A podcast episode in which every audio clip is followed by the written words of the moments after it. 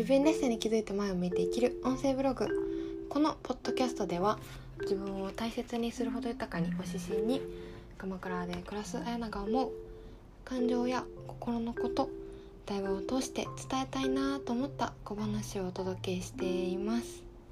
えー、少し時間が空いてしまいましたが、皆様こんにちは。あのー、私は去年の今頃はベトナムでね、ベトナムの中部あたりをさまよっていた時期かなって思うんですけれども、さんねんぶりのお盆休み日本で過ごしました。うん、あのー、先週末はこう友人とね近くでブランチする時間があったり、まあ、かと思えば対話の時間がこういくつかあって、あとはそうですね、その方の人生のことを見るあの風玉のね鑑定の時間があったりとか、はい、あ、そうそうそう、イギリスからね、今日帰られたんですけど、イギリスから鎌倉にいらしてくれた方がいたりとか、もう本当にあっという間にいつか過ぎてしまいましたっていう、完全に言い訳タイムから入りましたが、お盆休み皆様はどう過ごされましたでしょうか。うん、あ、そうそうそう、あのいつか経ったんでお花が届きました。今週のお花はですね、あのちょっと髪がどっか行っちゃったんですけど、確かコロンビアとシンガポールともういっかこくくらいのお花なんですけど、海外からね来て、もうなんかとっても良きです。うん、もうもはやその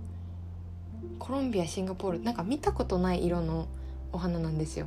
こうカーネーションみたいな形なんですけど、塗り絵みたいに外側の輪郭線だけが色がついている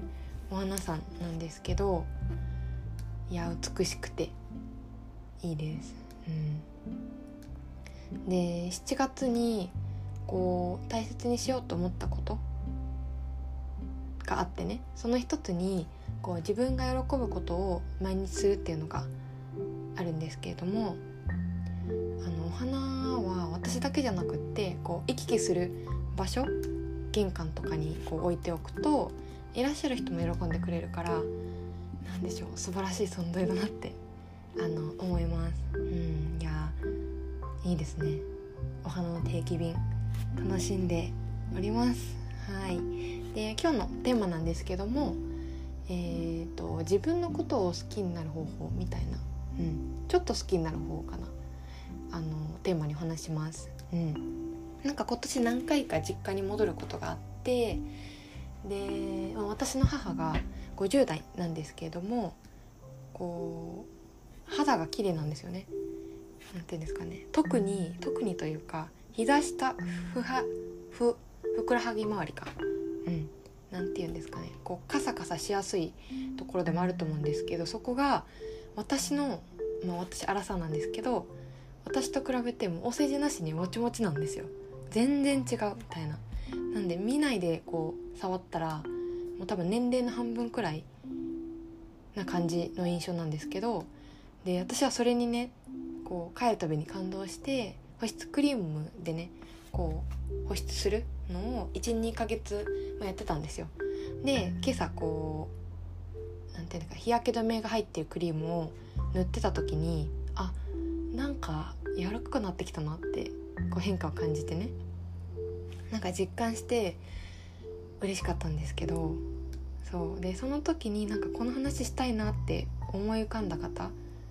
がね、なんか結構前に自分のことがあんまり好きじゃないって話をしてくれた方の顔が浮かんでね、そうでなんか自分時間 ひゃくパーセントの時間を個人でお届けするようになって感じることの一つに、自分が自分のことどう思ってるかとか、どう扱ってるかって気づかないうちに影響を受けてるように個人的にあの思うことがあって、でもしその自分のことがあんまり好きじゃないなって方で、そのことについて気になってる方がいらしたら、なんか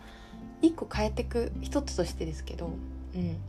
一箇所だけでもいいから、その私は私のこと気にかけてるよっていう時間、例えば髪の毛の乾燥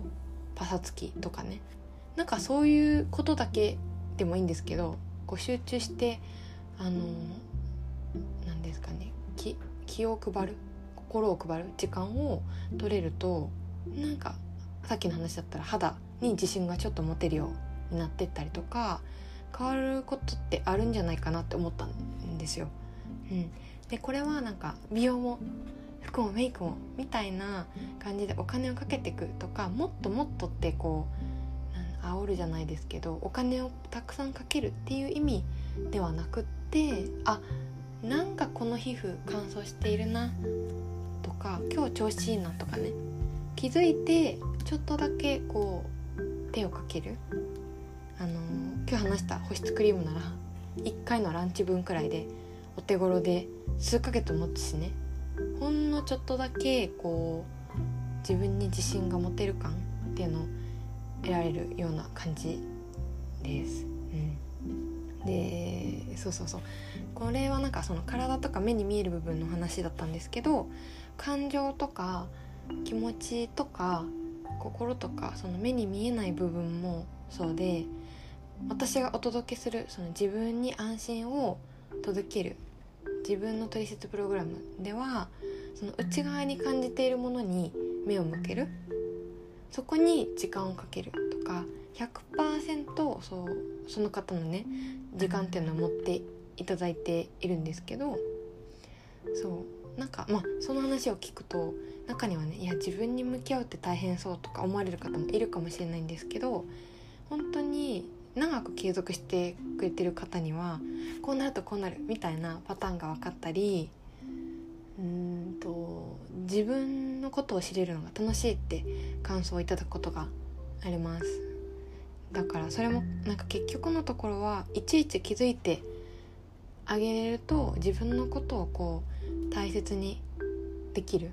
感覚を持ててるのから持ててるからなのかなって思ったり、うん、そうこれは目に見えないからね、あのおだなりになりやすいんですけども、皮膚も心もなんか気持ちとかもね似てるところがあるのかなと、ちょっとそんなことをね今朝思ったのでお話ししてみました。はい、では今日はこの辺にしたいと思います。えー、最後まで聞いてくださってありがとうございます。それではまた次回の配信でお会いしましょ